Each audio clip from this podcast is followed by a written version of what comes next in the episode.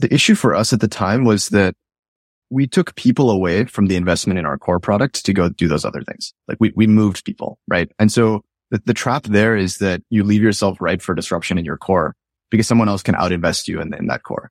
And so if you're the leader in some core product, our takeaway here is you should continue to outinvest everyone else in that core and then invest, you know, the profits that come out of that core into the next venture, like invest profits and not people. Or, or venture capital, which is maybe like net present value of profits or something to that effect. But don't take people away from the core to go to these other things, because then, then you end up distracted.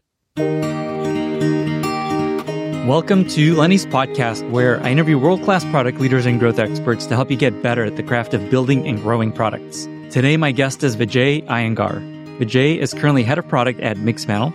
He actually has a very similar career trajectory to myself, where he started as an eng intern at Amazon. Then he was an engineer for a while at Uber. Then he became an eng manager at Mixpanel. But then he shifted from an eng manager to director of product and now head of product at Mixpanel. You don't often see people moving from an eng leadership role straight to director of product. So it was really interesting to hear what he took from his eng experience and brought into his approach to product leadership. But we spend the bulk of our time talking about what he's learned from the journey that Mixpanel has been on, where they started with a simple product, then scaled to a number of different products, solving many problems for customers, and then made the hard decision to scale back to just a single core-focused analytics product.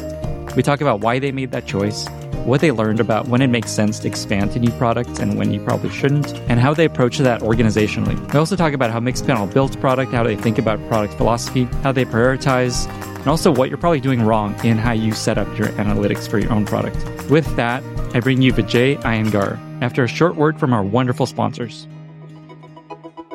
This episode is brought to you by Pando, the always-on employee performance platform. How much do you love the performance review process? Mm, yeah. It's time-consuming, subjective, biased, and there's rarely any transparency. With the rapid shift to distributed work, it's a struggle to create the structure and transparency that you want to help your employees have the highest impact and growth in their careers. Pando is disrupting the old paradigm of performance management, including a continuous, employee-centric approach so employees stay engaged, see their progression in real time, and know exactly when and how they can level up. With Pando, managers can leverage competency-based frameworks to effectively coach and develop their teams and align on consistent growth standards, resulting in higher quality feedback and higher performing teams. Visit pando.com slash Lenny for more info and get a special discount when you sign up and reference this podcast. That's pando.com slash Lenny. This episode is brought to you by Notion. If you haven't heard of Notion, where have you been? I use Notion to coordinate this very podcast, including my content calendar, my sponsors, and prepping guests for launch of each episode. Notion is an all-in-one team collaboration tool that combines note-taking, document sharing, wikis, project management, and much more into one space that's simple, powerful, and beautifully designed. And not only does it allow you to be more efficient in your work life, but you can easily transition to using it in your personal life, which is another feature that truly sets Notion apart. The other day, I started a home project and immediately opened up Notion to help me organize it all. Learn more and get started for free at notion.com slash Lenny's pod. Take the first step towards an organized, happy team today. Again, at notion.com slash Lenny's pod.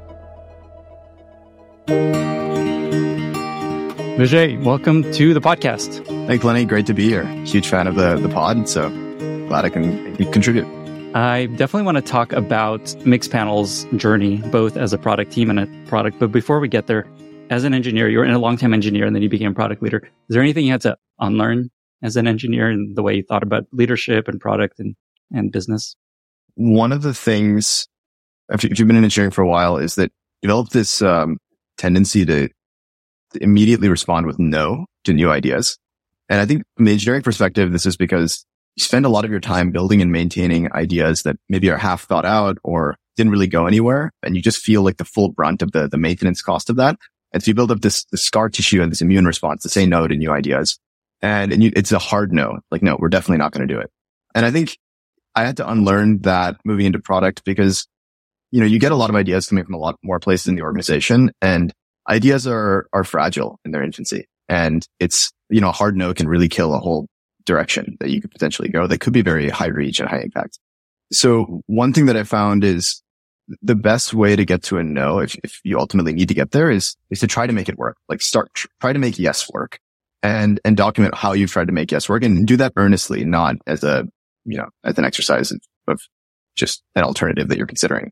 Try to do it sincerely and get to no after trying to make yes work. Um, and so that's, that's one thing I've been trying to just apply my engineer problem solving brain to, to do that instead of thinking about how it might not work and saying no. Is that something that you recommend engineers work on? Like looking back, I know as, as a P M, it's like, oh, I love when engineers say yes. This is awesome. I'm going to help everyone learn to say yes. But as an engineer, obviously that's a challenge often. What do you recommend to folks that are engineers currently that maybe want to improve on this or, or shift in how they think about saying yes, saying no when they're asked about something new? I think some of the best engineers that I've worked with actually already do this, but by default, they're able to balance both in their head. It's ultimately this balancing act of you just want on call. You were woken up three times at three a.m. due to various bad ideas. And the next morning you wake up and then stand up. It's like, hey, can we do this new thing? You're, you, you kind of have to have that empathy and, and do that. So yeah, I think the exercise is just like, just take ten minutes to consider the idea and just sincerely consider how might we make it work. And if at the end of those ten minutes, it's like futile and, and there's no path, it's fine to say no. And it's a good, good instinct to say no, actually, in a lot of cases. But yeah, I, I would recommend that to engineers. I think it would have been better in my career for sure if I had learned that sooner. I want to spend some time on the Mixpanel product journey. It's been an interesting uh, roller coaster. I think the company's been around for how many years? Since two thousand ten, two thousand nine? two thousand nine, right? Yeah. So I know it started as kind of a very simple product analytics product back in the day. And then as you do with ambitious companies, you look for more problems to solve. You look for more problems to solve from your customers. So as I understand it, you guys added a lot more products uh, to the suite of Mixpanel products. And then I know that there were some challenges with scaling that, and maybe the products didn't stick as much as you were hoping. And what I understand is recently you moved back to just a single core analytics product. And so I'd love to just hear that journey of what that process was like, what you learned as a product leader and as a company about kind of scaling, expanding, trying to solve a lot of problems, and then coming back to one core straightforward problem. Mixpanel started in two thousand nine uh, as provide product analytics to E P D teams. And I think early on it saw a lot of success because it built this in-house database called A R B, which stands for arbitrary segmentation.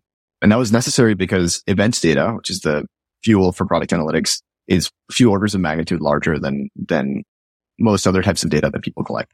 And so you need a specialized approach to deal with it. And so that, I think, spurred the first wave of explosive growth because product analytics was a really burning problem at the time. People were shipping mobile apps like crazy, and they needed a solution that could scale. And that was kind of a durable mode for Mixpanel for a while. And I think because we had this S D K that was installed in so many apps, and we had this really scalable event collection and a- analytics interface, it was just natural to expand into a few adjacencies that would leverage those same technologies. So the first one was messaging, being able to send targeted messages to, to users, which is, you know, something that's fairly natural you might want to do, especially if you have an S D K already installed. Yeah. The other aspects that we expanded into was data infrastructure and trying to be sort of the single source of truth of data in companies. And what ended up happening was that by twenty eighteen, we, we had this big churn problem. We had something like forty percent churn, uh, revenue churn, our, our core product. And when we dug into it, it wasn't that people were churning because they didn't need product analytics anymore. They had the need. They were just churning to competition because we were just not up to the market in terms of the features we had in our core. And when we dug into why that was, it was just that we had a fifty person engineering team that was building products across three domains, right? Product analytics, messaging, and some data infrastructure stuff. Our engineering team was just spread too thin to address all of those core gaps in, in functionality. And so we made a, a really hard call at the time. We, we said the hard no uh, to those two other categories and decided to focus our entire engineering team on closing the gap on product analytics and, and innovating there. And from a process standpoint, how we operationalized this was we threw away all our planning, all the execution and the work that we we planned to do so far. And we did something very simple. We took all the churn reasons that our customer success and sales teams had been painstakingly collecting for years, grouped them by category, which was like roughly product features we needed to build, sorted descending by A R R, took the top ten things and made that our roadmap. I just gave in- every engineer, you know, direct access to customers and gave them a bucket to go work on, which I think goes against about a million product best practices out there of just doing that. But I think given the context at the time, we needed to optimize for speed. And speed comes when you have extreme clarity on what you want to do and, and focus. And so we really just optimized for speed in that time. And so in that first year, we, we moved really quickly and we shipped something like one hundred features in that year and closed a lot of gaps. Again, not these are all vanity metrics, like measuring number of features doesn't mean anything. And what, what year was this, by the way? Uh, this is twenty eighteen to twenty nineteen. Mm-hmm. Um, Got it. Yeah, so we moved really fast shipping all these features and instantly saw the improvements to to, to win rate and, and, and to retention. But, you know, one of the, the cracks that started to emerge was we neglected the holistic design of our, our product at the time, right? And if you're, if you're shipping features that quickly, it's, you don't have time to stop and think, like, where does this go? And how does this fit into our overall system architecture? And what started to happen was that we were hitting diminishing returns with some of these features. And like not considering the holistic design and consistency meant the reach of every feature was low, right? Like you had to rebuild it for every part of the product that, that we were in. And so at the time we made, we spun up the second stream that was very design led. And I think this was also coincided around the time we adopted Figma. And so really brought design at the seat at the table of the company. And, and we just set up this goal to make design one of our, our key differentiators. So this, this design driven initiative was really about how can we think about the system architecture of our product? What are the key building blocks of Mixpanel? Where do they need to fit? How few of them can we have, which is a really important step, and then how will users discover them and how do they relate to each other? But I think this realization was born out of the, the fact that like so many great products win or lose based on their architecture. I think Notion, for example, like that pages and blocks architecture is is so strong, and you can hang so many features off of those core building blocks in a way that has such high impact on, on reach and, and uh, discovery of those features. So anyway, we, we did that in parallel with the, and, and continued that grind on, on core gaps. And so the end result of that phase, uh, which is from, you know, twenty eighteen to maybe late twenty twenty-one, twenty twenty-two, was our retention went from about sixty percent to ninety percent, and our N P S went from sixteen to fifty. So I think, yeah, I mean, the, the, there's, there's there's a lot in there to, to unpack, but refocusing on the core really helped us uh, achieve those results. Got it. Yeah, I have a lot of questions about this. So interesting. So that phase that you went through where you sorted things by potential A R R, was that the phase of expanding to multiple products, or that was post, we're going to focus on analytics and go all in there? Oh, that was post focusing on analytics. Okay. Yeah. Yeah. And you're saying that you had a stream of just build all the features that were lacking that are causing customers to churn. And in parallel, there was a track of let's build this product such that it all connects and works together well. And it's really well thought through long term. The first thing I might have made it seem like it was just the buckets were features. We, we did take the step of turning them into problems and being clear, like exposing engineers directly to the customers that had those problems and then invent a solution to solve them. So, I mean, it, you know, loosely there were features involved, but a lot of them were, were kind of core problems we needed to solve. That first approach is so interesting. Like, it's kind of like, yes, we will make more money if we focus on these features. To your point, it ends up being just a bunch of features and products that kind of maybe don't synergize. Looking back, was that a good idea to approach it that way, at least for a while? It highly depends on your context. In a very competitive context, where there are just table stakes features that customers need and that it's been validated by the market, you need to optimize for speed more so than anything else. But it is an approach that outlives its usefulness pretty fast. And mm. we we put that approach behind us relatively quickly after that phase. Um, and I, I would actually say like that design-driven phase was the next phase where it was, okay, like, we're not bleeding on the table stakes anymore, but we want to make a holistic product that has high reach, high impact on the features and, and is actually usable. And so that was, I think, a, a, like a follow-on phase that's necessary.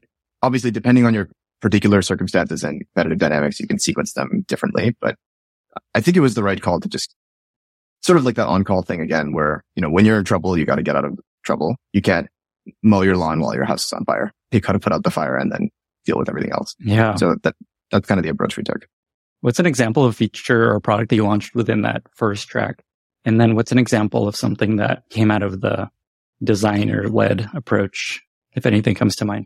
I think out of the first track, oh man, there's so many that were just core. Like, we didn't have a good cohorts product at the time. Like, just being able to create behavioral cohorts of users and create them from any any report that we built, right? And I think that, I mean, it's just table stakes and, and analytics to, to be able to do that. So that was one of the first things we built, and it was fairly obvious. There's a lot of other things in like more advanced types of funnel analytics and, and a flows and visualization that was, you know, really interactive. I think on the design-led phase, the biggest thing I think was visualization consistency and making our charts interactive in a consistent way across all, all across our entire product. Um, and so there's two things that enabled. One was that every time we added a, a new visualization or a new enhancement to a visualization or like how something is sorted in one report, it just instantly applied everywhere. So just the reach was multiplied for everything we added. And then the other thing is it just made the product more accessible, let us add dark mode. So it made made our visualizations really stunning and really easy to see what the takeaways were. And then every new visualization we added inherited all those benefits. I'm trying to think about like being at a company that goes through this phase of, hey, we're just going to build a bunch of stuff that we know we need. And it feels like, like hearing it, it's like, oh yeah. And then we're just going to make it all look great and connect and work well. I imagine that wasn't planned. And I imagine that wasn't easy to get people to maybe yeah. slow down on just building more products and features or push it in a direction where it's all going to make sense. Can you talk at all about what that process was like, like how hard it was to shift from, we're just going to knock through all this checklist of things to like, let's just yeah. get bigger, let's slow down, let's spend a lot of time designing. It was definitely more messy uh, internally than I described it. One of the key junctures was when we had this really talented design team and we were putting them on these very tactical projects that, that was like, frankly, like that was very engineering led, right? And design would often come in at the end and be asked like, hey, can you just make this look nice and put some pixels on it? And it's just such a waste of your design team to, to, to have them do that. But at the same time, the pace was so high that they didn't have time to come up for air and, and do anything else. Um, and so there's actually this moment where I was an engineering manager at, at, at part of this and, you know, had a meeting with our P M and our head of design at the time. And we said, hey, we can actually do the next three months of projects without any design, which was a kind of controversial thing to say. But we're doing this so that you can take three months with a set of designers and go think about the system architecture of the product. And we'll be, you know, we'll wait for that to be done before we do any architectural things that might impact the architecture. And I think that gave designers like a bit of breathing room to go do that, just like separating them for a bit from, from the tactical fire.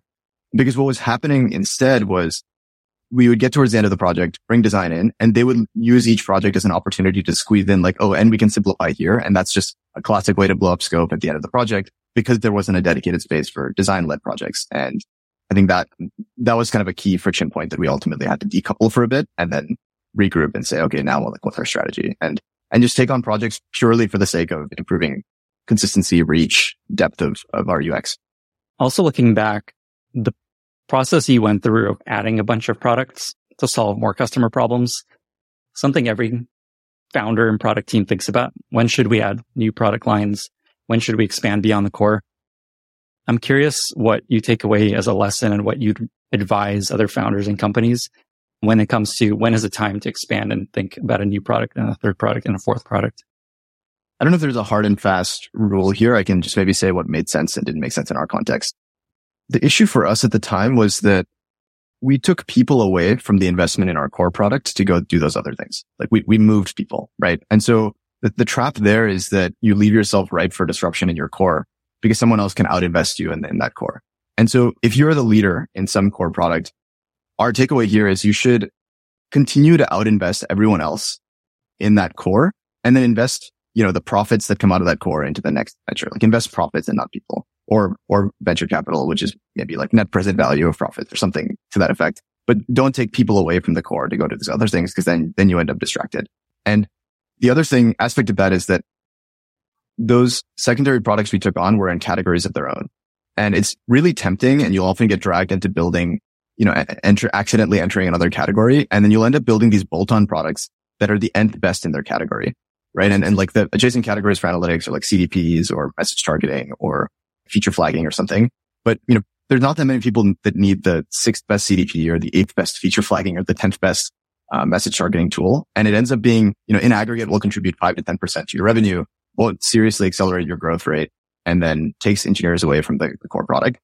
And so I, those were the circumstances that we were in. And I think if you're seeing churn to your competitor on your core product and you, you're not best in class on any of the other ones, then maybe it's time to reevaluate. And then the last thing I'll say there is that it's also ten x more painful than you think to cut mild successes than, than anything else. And just organizationally it's painful. And there's teams that have whole roadmaps and, you know, it's, it's, it's a, really painful experience. So, you know, you have to think really hard before you, you kick those off. That is really, really insightful advice.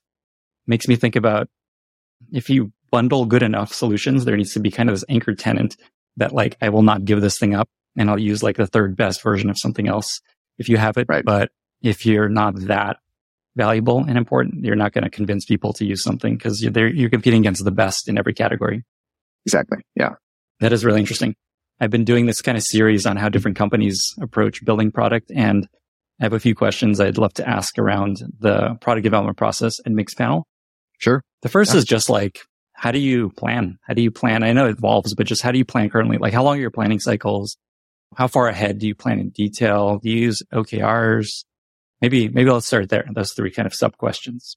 We have these kind of unsolved problems in analytics that, that we're going after. For us, that's like, people always want more power, more simplicity, better data trust, faster onboarding, better collaboration, better price performance. And so we largely organize our teams around those problems and, and those missions.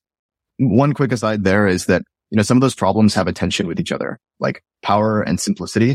There's, there's a trade-off there, right? And we want one team to own both so that they can, they're kind of forced to, to confront that tension and beat that trade-off. And so that's kind of how we think about generally our, our product team is these cross-functional E P D teams, each of which that's focused on solving these long-lived paired problems for customers, or like our core analysis team focuses on that power simplicity trade-off problem. In terms of planning, the way it works is that we, we plan on a six-month time horizon. Um, and I can talk about our most recent planning cycle, actually, because we're, we're just completing it. Yeah, let's do it. Yeah, basically, it, it started out with the this strategy memo that our, our leadership team wrote that basically just conveys this is where we want to go as a company in the next year, and here's how the product team can contribute most of that, and just establish these key pillars.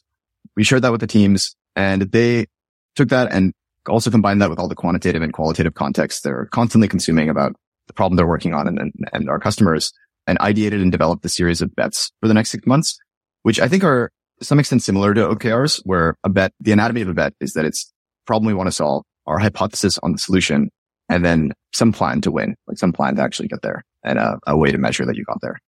And I think one of the unique things that, that we did relative to other companies that do planning is I think it usually is sort of this W process of there's the strategy memo, and then teams generate bets, and there's a review, and then they go back and iterate, and then they finalize. And we kind of collapsed the middle part of the W where myself and our head of design actually spend time with each of the teams, actually ideating on the bets and participating in the solution discovery process, going into the, the jam sessions and adding Figma stickies ourselves with ideas and, and thoughts on things, which we did because we aren't a huge product team, and we, we're not going to do like fifty things in a half. We're going to do maybe ten to twelve things. And so that's enough that we don't, we can do something that doesn't scale, uh, if that enables high bandwidth communication between us and the teams. And it ends up being more messy and unstructured, I bet, in that, in that phase, because we're just, we're in there contributing ideas as well. But by the end of it, I think the team leaves feeling both more confident in their bets because there's more thought that's gone into it, and then more aligned top to bottom on, you know, why we made certain decisions. And so I think that that's one thing that's different. And then we conclude that process with a roadshow where we present to the rest of the company and they get their feedback as well. How long is this process generally? The teams did uh, pre-work for a couple of weeks, like two weeks in December, and then we did a two-week sort of sprint on on solutioning and ideation in, in January, like the first two weeks of, of January. Awesome. And what's the end result of planning for each team? Did they deliver a document with like, here's our strategy, here's the big bets, here's a roadmap? Is there a template you pass around? How do you kind of get to a thing that people share and present and comment on? Yeah, I think there's basically three artifacts that are kind of linked to each other. So the first is a uh, we use Notion, um, and so we have a, a database in Notion called Bets, which is where e- you know each page in the database is a bet, and, and that has a template. Yeah, so it's, it's like kind of roughly what I described with a few more sections of like what problem are we solving, what's the evidence of demand, what's the reach and impact of this problem, how do we know we're successful, um, and then what's the key driving hypothesis behind the solution, um, and then a, a rough plan, and then that's tied with a presentation that's kind of like a, a tight summary of that that has like one slide per bet, and then is also tied with more of an execution focused, okay, how do we sequence and staff this thing and eliminate dependencies, which the engineering team contributes to. So I think those are the three artifacts that are, are linked together. This episode is brought to you by Lemon dot io. You've achieved product market fit. You're able to activate, engage, and retain your customers, but you don't have the engineers that you need to move as fast as you want to, because it's hard to find great engineers quickly, especially if you're trying to protect your burn rate. Meet Lemon dot io. Lemon dot io will quickly match you with skilled senior developers who are all vetted, results-oriented, and ready to help you grow. And all that at competitive rates.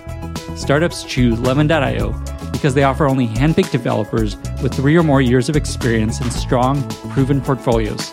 Only one percent of candidates who apply get in, so you can be sure that they offer you only high-quality talent. And if something ever goes wrong, Lemon dot io offers you a swift replacement so that you're kind of hiring with a warranty. To learn more, just go to lemon dot io slash Lenny and find your perfect developer or tech team in forty-eight hours or less. And if you start the process now, you can claim a special discount exclusively for Lenny's podcast listeners, fifteen percent off your first four weeks of working with your new software developer. Grow faster with an extra pair of hands. Visit lemon dot io slash Lenny. I know you have some insights on prioritization and some strong opinions on how to prioritize. Can you talk a bit about that and how you advise your product teams to prioritize? One really common framework in prioritization is RICE, Reach, Impact, Confidence, Effort.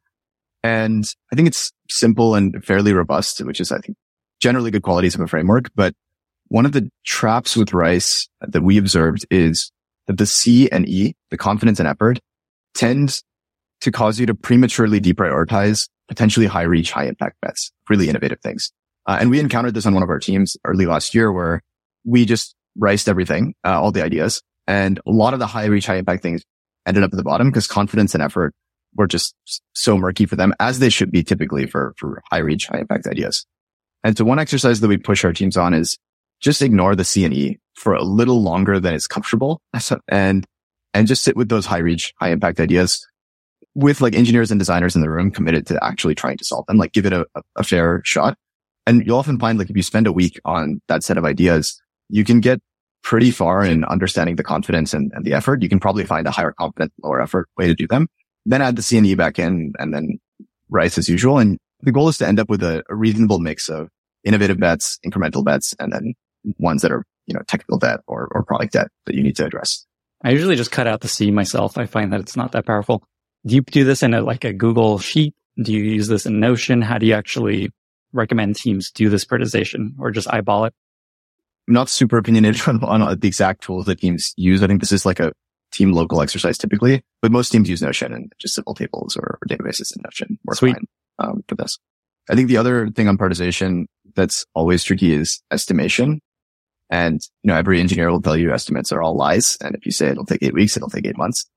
But one, I think the core problem with estimation is you're asked to estimate things before you know what the thing is. And, and it's just a, a strange output to be expected to produce. And one approach that I found really interesting is from this book called Shape Up by Basecamp, which is this idea of appetites over estimates, where instead of making the estimate an output of planning, you make the time box or an appetite, the input. And you say like, we want to solve X problem and we're willing to invest six weeks solving that problem. The obvious question there is like, you know, how do you pick that time window? It just seems arbitrary. And so the Basecamp people suggest just pick six weeks for everything. And they're really austere about like, if you can't scope hammer something down to six weeks, you're doing it wrong, which I think is, uh, it, it can work and has a lot of benefits if you, it like creates a rhythm in your company. But one approach I found that works better is pick a reasonable sounding appetite and just explore the two to three options around it. Pick six weeks and then say, what would we do differently if we only had four weeks or eight weeks? And you'll kind of naturally find the efficient frontier of, you know, cost and, and, and impact and then align on that. And the important thing is that you check in after that time period and say, is there any new information that's just, we should continue? Did we uncover the biggest risks? And are, are we just on the long tail of things? And, and actually be honest with yourself about, about that. I think that's important regardless of what framework you use. I really like that. So is that how you actually operate? You create a time box. We have four weeks for this project. Whatever we get done, we ship. Whatever we don't, we push out. We operated that way in engineering, like particularly on the infrastructure side, because we, we had this series of projects that would just take forever. And the longer it takes, the longer it's going to take. And so we, we've done that exercise quite a bit. I, I'd say more on the, the more engineering heavy projects than, than others, but we're starting to adopt it more in the product side as well. The main exercise we've taken on the product side is more the consider what would you, what would you do differently with different time boxes uh, approach. Just a thought exercise. Yeah, it's a good thought exercise, and it just forces everyone to truly score the requirements, right? Like critical nice to have is nice, but really if, you know, in two weeks you're going to get pulled off to do something completely different, what would be a complete solution that addresses the core problem? And it forces you to pull like the meat of the problem in first, as opposed to just doing the things that are surrounding it. That's cool. I really like that. I've done that myself. I'm curious if anyone ever does the shape up process for real, where it's just like, we will ship anything that is ready within six weeks and not actually have like specific deadlines or kind of like concrete goals of products they need to ship in specific ways. Yeah. Well, I think the shape up process, if you run it all the way, they do their ideas that you can actually predict on a six week time horizon. So you, you can just hammer down scope to something that is complete. Like, it needs to be complete. It can't be milestone one that's like a half-baked thing in six weeks, which I think that rigor, like the rigor they applied to that across the board, you, you need to do it all the way. You can't ab- adopt the process halfway, I think is the is the challenge. Otherwise, you end up with people shipping like milestone one and then moving on, which is not the complete product.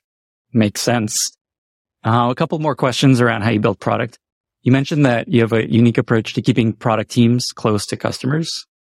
And I'm curious what you've learned there, what you found to be helpful in just kind of, yeah, keeping product teams close to your customers. I think this is one thing that is something we invested in pretty early on at Mixpanel. Uh, actually, around that time in twenty eighteen, when we refocused on our core product, one of our sales engineers, Aaron, built this automation where he piped all these customer gaps that we got that were reported by our customer success and sales teams, piped that into Slack and just a feed. And what this created was this culture where all engineers and designers could consume that raw feed of direct voice of customer with no gatekeeper, no process to access it, no pre-aggregation, right? And I think this scales pretty far. Like at, at a product team of our scale and with our reach of customers, we don't get so much feedback that someone couldn't read it in twenty minutes every day. And for like four or five years in engineering, every day I would read all the gaps that we got. And many engineers would do that. And one of the, the rituals that is enabled is we'll find that engineers will go into that channel and react with a message with an email emoji, which means I'm going to email this customer and find out more, right? And they'll, they'll just email the customer and say, hey, I'm the engineer that built this feature. I saw you said this specific thing. Can you tell me more? I'd love to understand. They ask the five whys, and then they improve the product on their own. And I think that culture is just so important. And it just, it, it just empowers all engineers and designers to think like, think like a P M a little bit, which I think takes a little bit of the load off on the P M to be the gatekeeper of all that information. And then over time, we've evolved it quite a bit uh, as our, our data stack is involved. So we now not just take customer requests, but we take things that are posted on Twitter and and N P S survey feedback and, you know, win-loss notes from our competitive deals and pipe them both into Slack and into Notion so that we can both get the real-time feed and then we can sort and aggregate and, and tag things accordingly. But the key artifact of this is that it's it's all open. Uh, there's no gatekeeper behind that process. That sounds both amazing and wild. Do you still allow engineers just to email customers and ask them questions about this stuff, or is that harder to do it as you've grown? Oh, no, we still allow that. Yeah. Wow. Um, that's awesome. One nice thing about the stack, actually, the data stack, is that uh, so all the, basically all these feeds of information land in our data warehouse, which is BigQuery. And and from there, they're pushed out via a reverse C T L tool we use called Census to, to Slack and Notion. So that makes it no code. But one of the benefits of that is that we can enrich all of these feeds with, you know, who's the account, what's their A R R, who's the C S M, and like all that other contact information. So it's usually not like an engineer is blindly reaching out to a customer without letting a C S M know if it's like a million dollar account or something. It's, the idea is just like trust them with that context and they can tag the right people and make the right call. I'm so curious how that gets prioritized and how P Ms are looped into all that, but we don't have to get too deep in that. That's a, that's a really cool process. I haven't seen that before, where engineers are just emailing customers, digging into questions and problems. The trap, of course, is what you just called out, is like you can't be reacting to everything all the time. And, and certainly if you ship a redesign, right, like the first two weeks of that, there's going to be a bunch of feedback that's like, I hate this, go back. And I think that's sort of an organizational muscle you have to build to balance the reaction. And that's just a thing we've had to practice doing. But I think the trade-offs are worth it. Awesome. One last question along these lines. Can you just talk about the tools you use, like the SaaS products you use to run your product team for collaboration, communication, notes, docs? You mentioned Notion as an example. I think our stack is actually fairly standard these days. So we have Slack, Zoom for communication, Notion for docs and any long-form writing, and it's a wiki and database, and Figma and FigJam for, for design and whiteboarding. I think what's actually more interesting is our data stack and the, the productivity we get out of that. Like I briefly touched on this, where basically all of our data gets E T L'd out of all the systems we have, lands in BigQuery, gets joined and modeled, and then pushed out via Census to all the other tools in our stack. And I think that's been a huge productivity unlo- unlock because you can build internal tools with very little code. If you can write S Q L, you can build an internal tool, basically, and that pushes information to the teams that need it. And so that, I think, just has unlocked a lot of these types of things, like automating qualitative signals with no code in a reliable way. And then if someone was like, oh, can I get A R R on this? Yeah, sure. It takes two seconds to, to do that. So I think the, that data stack has been a huge productivity unlock for us. Awesome. Have you guys shared that anywhere online just to show kind of the stack you guys have built? We have a couple of blog posts that talks about our, our stack for So like we use this both for kind of our P L G infrastructure and like our product lit sales, you know, like defining a P Q L and alerting a new user fits that criteria. But then we also use it for internal tools. Uh, yeah, we have a few blog posts on that topic. Sweet. Uh, we'll follow up and include some of that in the show notes. Yeah, definitely. Final line of questioning. You're one of the smartest people in the world on product analytics, heading product for Mixpanel. I'm curious what you think most people get wrong when they're setting up product analytics for their site, their product, their company. It's maybe a bit of a hot take because I think Ooh, so many people... There we go. Yeah, so many people still do this, but I think the biggest mistake is is setting up analytics using client-side S D Ks, client-side tracking. So um, like web and mobile S D Ks, like putting a, a mixpanel.track or segment.track in your web app or your, your mobile apps. And the reason it's a hot take is that for many people, that's product analytics and S D K tracking are synonymous. They're like, all right, Mixpanel means S D K. I have to put an S D K in my web and, and mobile app. But that's a mistake because it we've just seen time and time again, it leads to poor data quality and difficulty to maintain that that, that data. So the problem on web is just due to ad blockers and other unreliable things in, in the JavaScript world, you end up dropping twenty to thirty percent of your events. And so it just doesn't match your internal databases.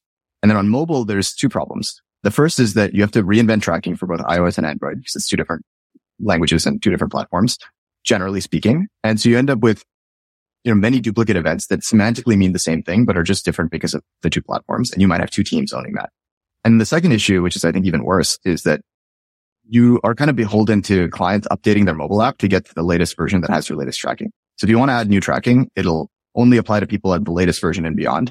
Worse yet, all of your old tracking, whether it's broken or you made a mistake, is still out there in the wild. And so you're constantly getting events that are that are old and, and broken.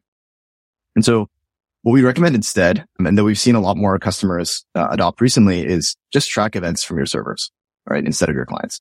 And that has three benefits. One, it's instantly cross-platform, web and mobile and, and T V and whatever other platform. They're all going to go through your servers, so you instantly get one hundred percent reach. The second is it's in an environment you control. So if you want to update tracking, you can update it, and it updates for one hundred percent of, of your users. And then the third thing is that, and this is, I think, maybe unintuitive, but it's, it's true, is that engineers have, have been tracking events from servers forever. It's called logs, right? And events are just logs with a user I D in them. And so they don't need to deal with learning a new S D K and dealing with all that. They just, just have to track logs that have some structure and a user I D in them, and they're tracking events. And so if it's easier for the developer, it'll, it'll get done in a, in a higher quality way. So I think the really simple advice there is just, just start tracking events from your servers instead of from your clients. And if you need to supplement it later on with context that's only on the client, you can add that on later. But server-side should be the default. Maybe last question is just what's changed most in how companies work with analytics in the past few years? And then just where do you think things are going in the space of analytics? Yeah. So I think one huge trend is the rise of the data warehouse. So these are, you know, Snowflake, BigQuery, Redshift. And you know, they're really scalable and they speak the S Q L standard, which has led to this explosion of tools that have emerged around them and make it really easy and cheap to load data into the data warehouse, and then also easy to push data out of the data warehouse. But tools like Hensys do that. And this has a few implications. So the first is that the data warehouse becomes the center of gravity for all data in your company, whether it's product, marketing, and sales data. Um, they all land there.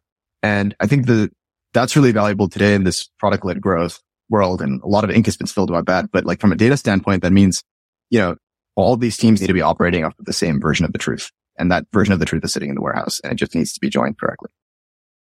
The second thing in terms of where things are going is that events, um, like a, like a time series of users did this action at this time, are the universal data model for analytics. And the reason for that is every action, every interaction a customer has, whether it's with your sales team, like a Gong call, or with your marketing team, like they clicked on an ad or viewed a uh, marketing article, or with your product, which is more well known.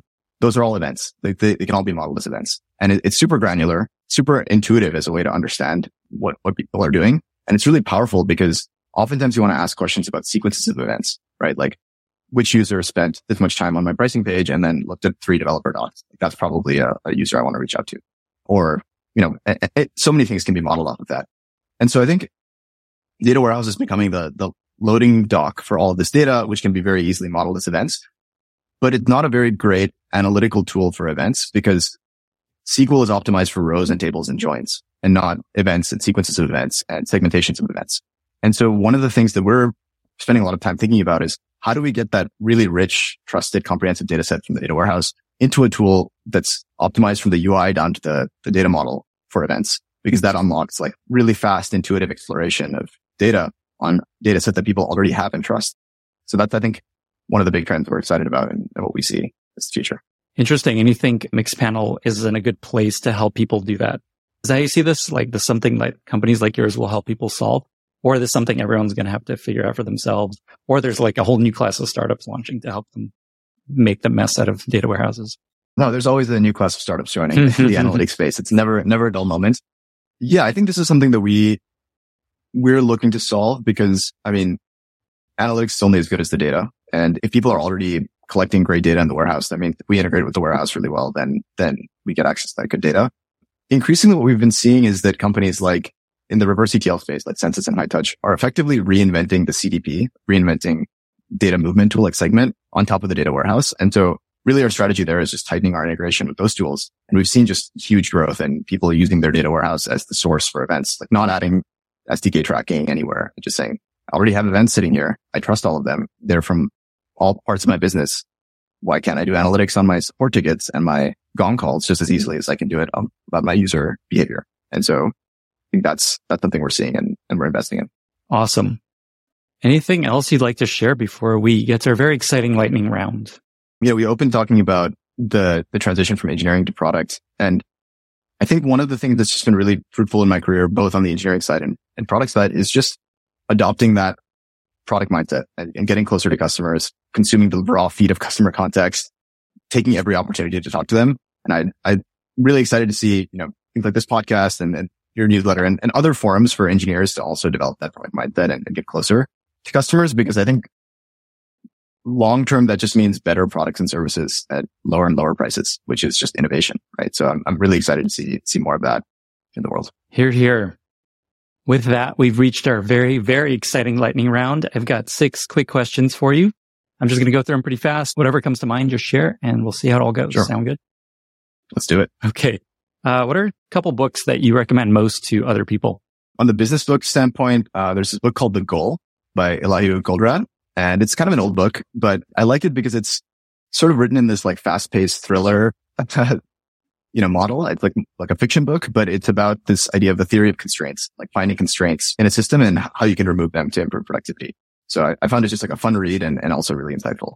Non-technical books that I, I, I recommend to folks, uh, particularly those that live in S F, which is Cool Gray City of Love by Gary Camilla, who is a longtime S F resident. And it just goes into, you know, the, like the history and the communities and the, even the geography of San Francisco. And I've just discovered so many little pockets in the city from, from reading, uh, reading that book. So it's um, something I recommend to people who live in San Francisco. What's a favorite other podcast that you enjoy other than this podcast? I'll do a non-tech one, uh, for this. So I'm a huge fan of the show, The West Wing. And so there's this podcast called The West Wing Weekly that goes into each episode of The West Wing and brings in actors from the show as well as folks from, from government, uh, to talk about each episode. And it's just a delight to listen to if you, if you love The West Wing. Wait, so they go back to the old show, The West Wing, and talk about old episodes with politicians? Yeah. Uh, That's cool. Yeah. To, wow. Yeah, exactly. I, the, so the, the show's over. Uh, the, the podcast is over. So oh, okay. uh, you have like all seven seasons, but it, I think it started in twenty sixteen or twenty fifteen or something. So yeah. Got it. So cool. Favorite recent movie or T V show that you really enjoyed? Pretty mainstream T V tastes. Um, so I really enjoyed um, uh, We Crushed and, and Severance. That's are two good shows I really enjoyed last year. Awesome. Favorite interview question that you like to ask people that you're interviewing? I'm a big fan of open-ended questions. And so one of the questions I ask in the, in the behavioral interview at the start is, walk me through the story of you from college to now, or high school to now, if they're a more junior candidate. And a couple of interesting things here, like interesting to see where people spend most of their time talking and where they don't. Um, and also, you know, how they describe the other people in, on that journey. And, and do they use like a standard framework to describe everyone, or do they, you know, go into each person uniquely? So it's just tons of follow-up questions from, from that. Final question is, who else in the industry do you most respect as a thought leader? Got a lot of inspiration from from Gibson Biddle and his, his product strategy, um, medium thing. And in particular, the there's a piece on on proxy metrics and like the shape of metrics you should use, uh, which I found is like a really, like the way he frames it is a really elegant way to measure reach and impact at the same time of your metrics. And then also a big fan of Shashir from Coda, specifically his essays on, on eigen questions, framing problems, and uh, the one on marginal churn contribution. It's really interesting. Amazing. Both uh, guests of this podcast and people yeah. I love. Great choices. Vijay, this was awesome. Thank you so much for joining me. Two final questions. Where can folks find you online if they want to reach out, learn more about what you're up to? And then how can listeners be useful to you? I'm on uh, on Twitter and, and LinkedIn. I think my, my handles will be in the show notes. Uh, not super active there, but I'll, I definitely check D Ms and would love to connect uh, on either of those.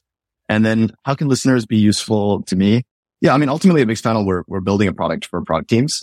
So two things. If you haven't used Mixpanel in the last four years, we've changed a lot, as I've described on the pod. Um, so, you know, check it out and uh, happy to take any feedback to help us improve the product. Awesome. Vijay, thank you so much. Thanks, Lenny. It's been great. Thank you so much for listening. If you found this valuable, you can subscribe to the show on Apple Podcasts, Spotify, or your favorite podcast app.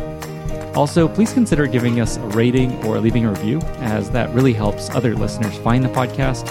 You can find all past episodes or learn more about the show at Lenny's podcast dot com. See you in the next episode.